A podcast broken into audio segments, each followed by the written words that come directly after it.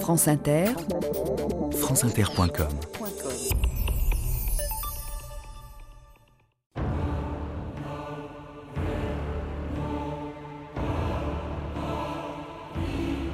Rome, siège sacré du bienheureux Pierre, deviendra par lui la reine de l'univers. Léon le Grand, pape du 5e siècle.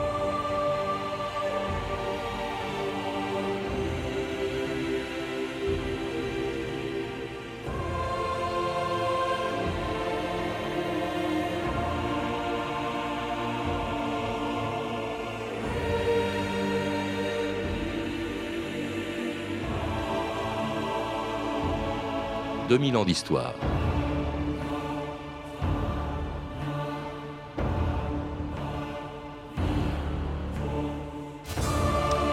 Le 26 juin 1968, dans la salle des audiences du Vatican, alors qu'il parlait de l'état des fouilles menées depuis 1940 sous la basilique, le pape Paul VI annonçait une découverte sensationnelle.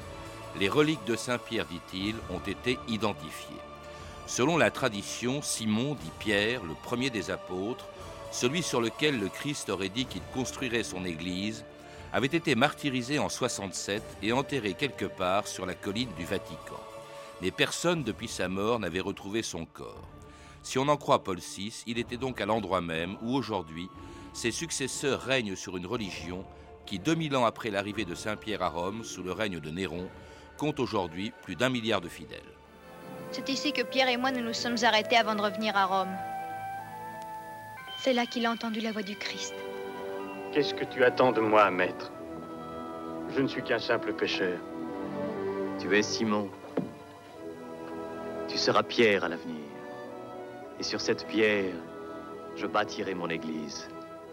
C'est toi qu'on appelle Pierre? C'est moi Simon que l'on appelle Pierre. Des témoins ayant rapporté que Pierre cherchait à prêcher la rébellion et blasphémer contre la souveraineté et la divinité de l'empereur, il est décrété en conséquence qu'on le mènera sur la colline du Vatican, où selon l'aveu des témoins, il a fait son premier sermon. Et où, pour le punir, il sera crucifié et exposé à titre d'avertissement pour tous ceux qui, à l'avenir, voudraient s'intituler chrétiens.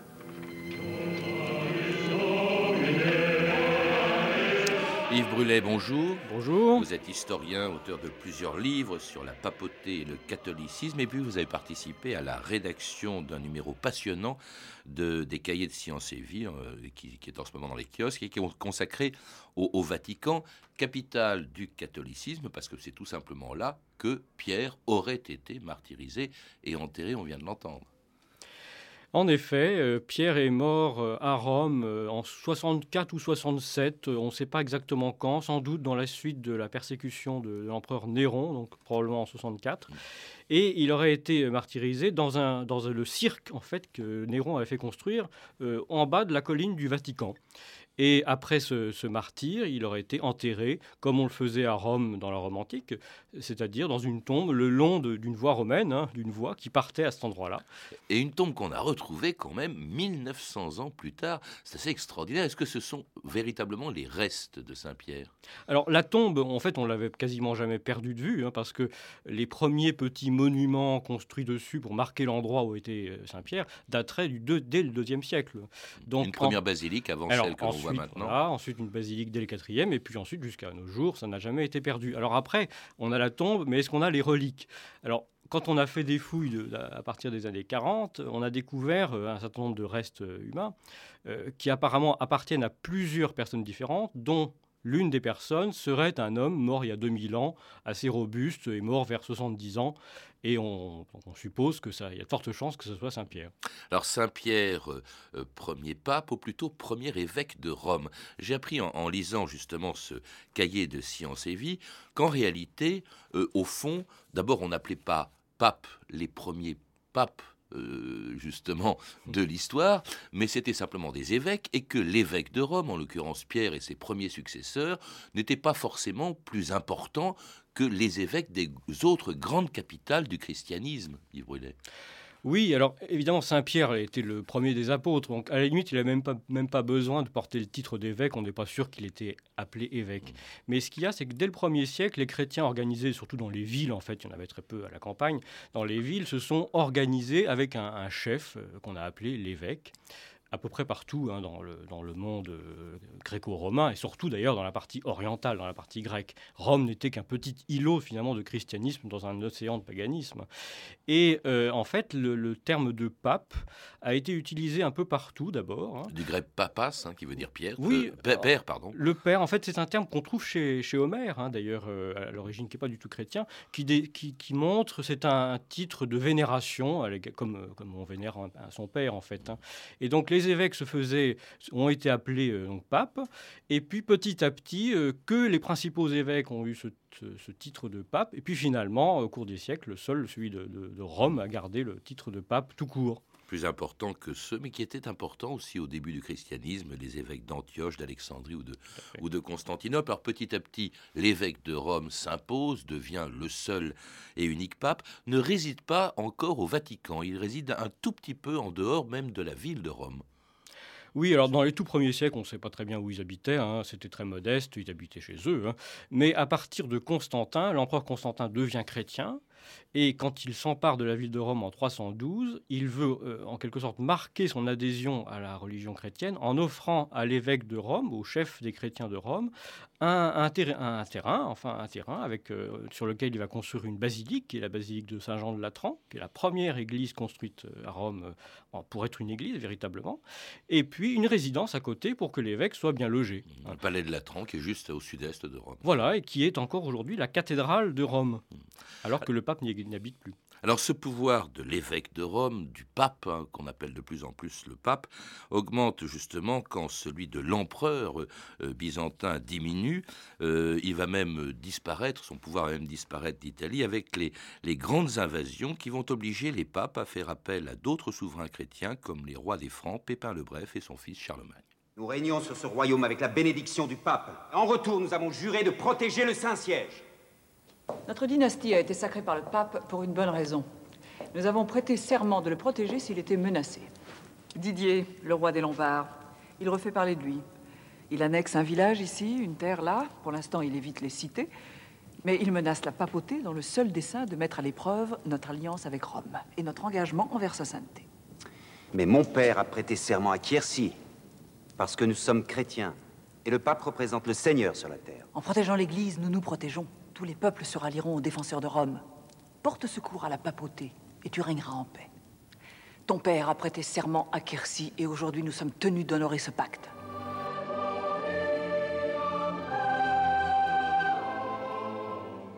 Au fond, c'est ça qui, au début, va faire le pouvoir du pape à Rome, de l'évêque de Rome, c'est que, en échange de la protection qu'il reçoit des souverains européens, lui-même leur donne un pouvoir considérable parce que c'est lui qui va les sacrer. Oui, et le document que vous venez de diffuser est très intéressant parce que justement, il rappelle cet élément essentiel. Il y a eu une alliance entre les Carolingiens, donc Pépin le Bref puis Charlemagne, et les papes. Alliance, alors contre qui? Eh bien contre les Byzantins qui étaient les souverains théoriques de l'Italie mais qui n'y régnaient plus vraiment, et contre les Lombards qui rêvaient de s'emparer de Rome. Et donc les papes font alliance avec la puissance montante, c'est-à-dire la famille des Carolingiens, et l'échange, c'est que le pape vient sacrer d'abord le roi Pépin le Bref, puis ensuite il va sacrer euh, Charlemagne empereur à Rome en l'an 800, et en échange, les Carolingiens assurent au pape un territoire sur lequel il est le seul maître. Et c'est ça l'origine véritable de des États pontificaux, du pouvoir temporel du pape, qui n'aura personne au-dessus de lui, finalement, il ne, sera soumis à aucun autre roi ou empereur que lui-même. Oui, parce qu'on oublie souvent, aujourd'hui le Vatican, on le sait, c'est un tout petit État, on en reparlera, mais ça a été pendant longtemps euh, un État, un territoire assez vaste au centre de l'Italie, ce qu'on appelait les États pontificaux, qui repose aussi un peu sur une supercherie, parce qu'on a évoqué longtemps une donation que Constantin, l'empereur Constantin, aurait faite justement au, pape de l'époque, c'était au IVe siècle, Sylvestre Ier, et lui aurait donné des territoires. En réalité, on s'était aperçu au XVe siècle que c'était un faux et que ce, pouvoir temporel du pape sur des États au centre de l'Italie, ben, ça reposait sur un faux, justement. Oui, c'est-à-dire qu'on a inventé au Moyen Âge un faux pour justifier quelque chose qui était une réalité, c'est-à-dire euh, que tout le monde reconnaissait la nécessité pour le pape d'avoir un territoire à lui, parce que c'est toujours un peu le même principe aujourd'hui, d'ailleurs, d'une certaine manière, c'est-à-dire que le pape ne peut pas être le sujet, ou même le citoyen, d'un chef temporel, d'un chef d'État, euh, parce que sinon il perd sa liberté d'exercer sa mission spirituelle. Euh, vous imaginez au Moyen Âge, s'il était euh, soumis au roi de Naples, eh bien le roi de France dirait ah non, moi je ne reconnais plus le pape, donc je quitte l'Église, ou, ou, l'inversement. Donc, si vous voulez, c'était une nécessité pour garder un équilibre entre les souverains qu'il ne soit lui-même sujet de personne. Il essaye d'ailleurs lui-même, les papes vont essayer d'imposer leur pouvoir euh, sur les souverains, et notamment en désignant les évêques. Alors il y a eu ce qu'on appelle la querelle des investitures, qui a opposé le pape euh, à notamment l'empereur du, enfin, du Saint-Empire romain germanique, euh, Henri IV, non pas le Henri IV de France, mais le Henri IV germanique. Et là, il y a eu une véritable guerre. D'ailleurs, l'empereur Henri IV a même assiégé, Rome a contraint le pape à se réfugier dans son château, qui est toujours, je crois, propriété des papes, c'est le château Saint-Ange. Tout à fait, et le Moyen Âge est, comme cela euh, une succession de duels entre des papes de choc, comme Grégoire VII, que vous venez d'évoquer, et en face d'eux, des souverains euh, qui veulent plus de puissance aussi. Euh, c'est eux qui veulent nommer les évêques, leurs propres évêques, alors que le pape veut les nommer. C'est voilà. ça le conflit des investitures. Tout à fait, c'est l'investiture des évêques. Et en fait, certains, il faut bien dire les choses, certains évêques, surtout euh, dans le Saint-Empire, étaient eux-mêmes souverains d'un petit territoire. Donc ils étaient à la fois chefs temporels et chefs spirituels. Donc on peut comprendre que l'empereur avait ses propres intérêts aussi à défendre l'investiture. Et finalement, on a, on a résolu la question en donnant l'investiture temporelle d'un côté au souverain temporel et l'investiture spirituelle, ce qui est nécessaire pour exercer sa fonction d'évêque, qui revient, elle, au pape. Alors il y a une querelle de même nature à peu près avec le roi de France, Philippe le Bel, pendant le règne duquel les papes vont quitter Rome pendant pardon, 70 ans. Et euh, la capitale du christianisme, ça va plus être Rome, ça va être Avignon pendant 70 ans. Il y a même eu à un moment donné deux papes en fait en même temps, ce qu'on appelait le grand schisme, Yves Brulet. Oui, tout à fait. En fait, la papauté d'Avignon, il y a deux phases. Il y a une période donc entre 1309 et 1377 où le pape qui était à Avignon était le pape de tout le monde, c'est-à-dire le seul pape. Et puis ensuite, les papes euh, ont décidé de revenir d'Avignon à Rome, de se réapproprier la véritable capitale, parce qu'il restait quand même évêque de Rome, successeur de Saint-Pierre, donc euh, ça se passe à Rome essentiellement. Et là, euh, il y a eu deux élections de papes concurrentes, c'est-à-dire qu'il y a eu un pape qui est revenu à Avignon et ça a duré donc pendant 40 ans, et l'autre qui euh, est resté à Rome et qui ensuite a eu des successeurs. Et donc l'Europe entière, la chrétienté s'est divisée en deux, les royaumes se sont divisés entre ceux qui défendaient le pape d'Avignon et ceux qui défendaient le pape de Rome. Deux papes, deux capitales. Il y en avait eu trois à un moment, et presque quatre, puisqu'on a élu un quatrième pape en 1314, en 1414, pardon, pour finalement mettre tout le monde d'accord. Alors il y a eu, je crois que ce pape, c'était en tout cas l'un d'entre eux, s'appelait Martin V. Non seulement il s'installe à Rome, mais il s'installe au Vatican, car jusque-là, vous l'avez dit, il, était au palais de Latran, et c'est à partir de Martin V que les papes vont s'installer sur la colline du Vatican, à cause bien sûr du lieu, c'est-à-dire du martyr de Saint-Pierre. Oui, absolument. C'est-à-dire que la résidence euh, des papes pendant tout le Moyen Âge, c'était le Latran, euh, donc au sud-est de Rome, mais le Vatican n'était pas euh, en friche, hein, si vous voulez. Il y avait tout de même une très grande basilique depuis l'époque de Constantin, sur l'emplacement de la tombe de Saint-Pierre. Et puis au Moyen Âge, on avait un petit palais à côté qui servait à certaines occasions, etc. Mais le pape n'y résidait pas. Et à la Renaissance, en fait, parce qu'on finalement là on arrive à la Renaissance, on a voulu insister beaucoup plus sur la filiation et d'un point de vue symbolique, installer le pape là où était Saint-Pierre et là où, depuis Léon le Grand, donc depuis le 5e siècle, les papes avaient l'habitude de se faire enterrer, parce que la basilique Saint-Pierre était une sorte de mausolée des papes finalement. Hein. Et donc c'est là que la papauté de la Renaissance va, va s'installer. Et la papauté de la Renaissance, elle est incarnée par un très grand pape qui est Jules II, qui va faire construire la basilique que l'on connaît, que l'on voit aujourd'hui au Vatican, en mobilisant les plus grands artistes de l'époque, Buonarroti, dit Michel-Ange, Raphaël ou encore Bramante, qui était l'architecte de Jules II. Je bâtirai un nouveau Saint-Pierre qui deviendra la première église de la chrétienté, la vraie maison de Dieu et le centre de notre foi. Tel m'apparaît clairement mon devoir, même si Bramante peut me ruiner avant même de l'achever. Combien d'ouvriers travaillent aux fondations 2000, votre sainteté. 2000. J'aurais pu utiliser une telle armée pour le siège de Bologne. Buonarroti. J'ai du travail pour vous. Je l'ai déjà entrepris. Le tombeau qui doit me rendre fameux.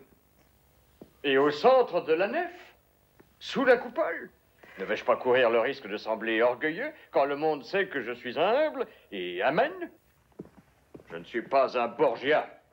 Je veux l'honneur pour l'Église, non pour moi-même. Et je me servirai de l'art comme du glaive pour la gloire de la foi.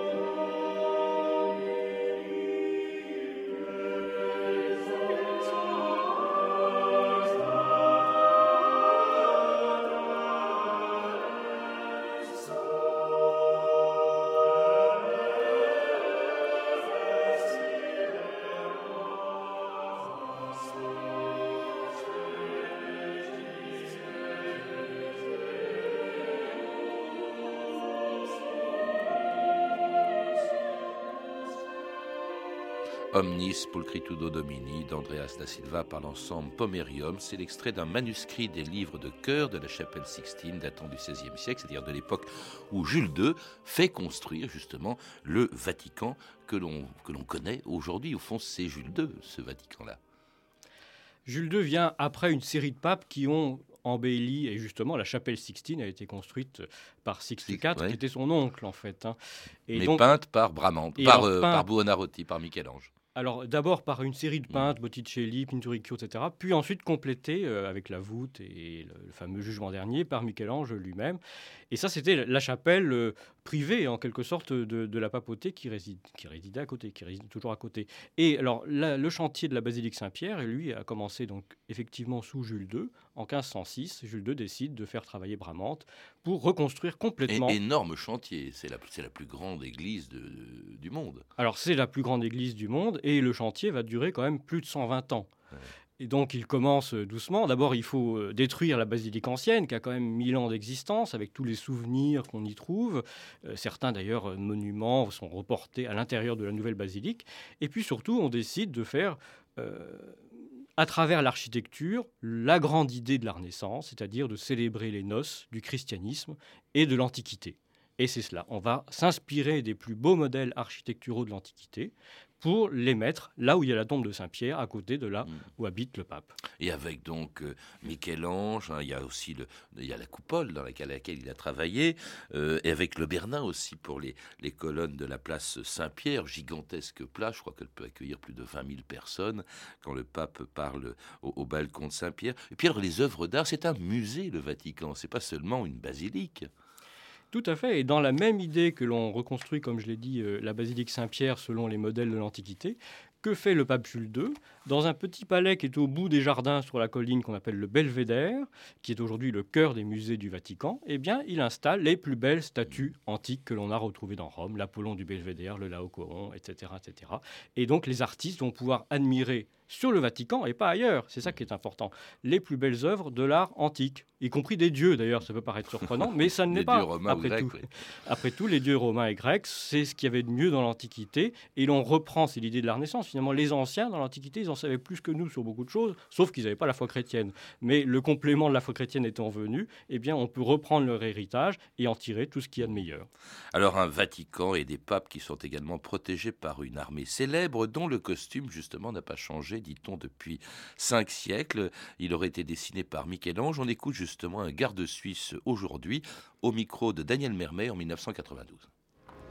On est très impressionnant, je crois que c'est la beauté du costume qui fait la joie du pèlerin et aussi notre, notre force. D'abord, il faut être suisse. Euh, Francophone Non, pas du tout. Il faut être suisse, ça, ça suffit. Il faut être catholique. Il ne faut pas être marié parce qu'il n'y a pas de place ici. Euh, c'est tout des individuels jusqu'aux officiers. Euh, il faut avoir reçu euh, jusqu'au sacrement de la confirmation. Il faut avoir fait son service militaire, il faut avoir une attestation de bonne conduite par son curé ou un prêtre du lieu, une attestation de travail, une attestation de l'école. Il faut avoir des caractéristiques physiques Psychologiques surtout. Physique, il faudrait avoir pas moins de 1m74, c'est très important.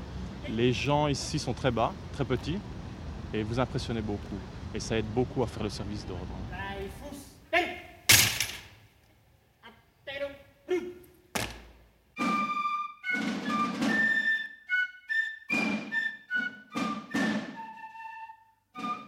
Étonnant, cette garde suisse, c'est une des, c'est une institution visitée aussi, qui, présente presque autant d'intérêt que, le reste du, Vatican, destinée à la protection du pape, hein, exclusivement, euh, Yves.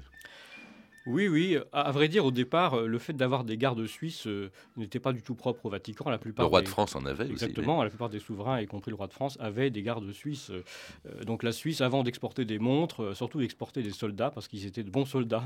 Et aujourd'hui, la garde suisse donc, continue au Vatican, où elle a une double fonction. C'est une garde protocolaire, donc, qui garde l'entrée du Vatican, de la basilique Saint-Pierre, etc., et quand le pape se déplace. Et puis certains aussi travaillent à préparer les voyages à l'extérieur du pape pape et de, sa sécurité en fait. Alors armé d'un État, hein, comme euh, tous les États ont une armée, bon même si elle est assez symbolique quand même, mais alors dont le territoire n'a jamais cessé de diminuer. On a rappelé que euh, le pape avait un pouvoir temporel sur presque tout le centre ou la moitié de, l'Italie, mais euh, ce pouvoir s'est réduit avec ses territoires. En 1871, les Italiens s'emparent de Rome pour en faire leur capitale. Le pape furieux se réfugie dans le Vatican, refusant de reconnaître cette, cette prise. Il se considère comme prisonnier. Finalement, c'est admis en 1929 euh, par les accords de Latran que signe le pape avec Mussolini. Le, Vatican devient un État, mais tout petit encore que euh, dans ce dossier euh, des cahiers de sciences et vie, on rappelle qu'il n'y a pas que le Vatican dans le Vatican, si je puis dire. Il y a aussi le château Saint-Ange, il y a également des territoires à l'extérieur. Mais c'est tout petit, c'est 50 hectares, je crois. Au total, ça doit faire même pas 50 hectares. Hein. Je pense que la cité du Vatican proprement dite, c'est-à-dire autour de la basilique, du palais, avec les jardins derrière, il y a d'ailleurs dans le cahier de Saint-Sylvie un très bon plan général de la cité, hein.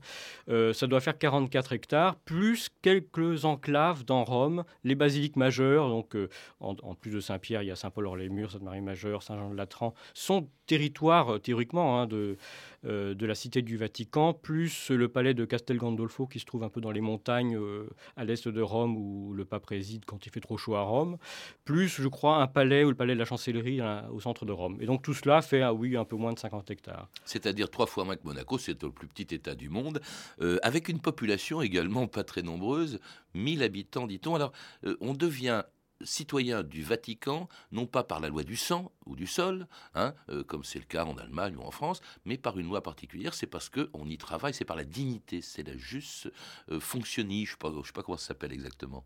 C'est le fait de, travailler pour le Vatican qui rend nécessaire d'avoir une citoyenneté autre que euh, italienne ou française. Donc c'est cela finalement, c'est la fonction qui fait la nécessité. Mais je pense que c'est pas ça qui compte tellement au, Vatican, le fait on peut même y travailler sans en avoir la citoyenneté. Euh, je crois que c'est tout à fait euh, symbolique. Ce qui compte, c'est que le pape, comme on le disait d'ailleurs tout à l'heure euh, au début de l'émission, finalement, n'est pas le citoyen de, la République italienne. Hein. Il est son propre chef d'État et donc il n'est soumis à aucun pouvoir temporel. Un souverain, effectivement, d'une monarchie absolue et élective. France Inter, Bruno Duvic et Robert Kudelka, le 10 avril 2005. Un nouveau pape vient d'être élu. Il va faire son apparition sur le balcon de la place Saint-Pierre. Voilà, nous allons tout de suite à Rome vivre cet événement historique.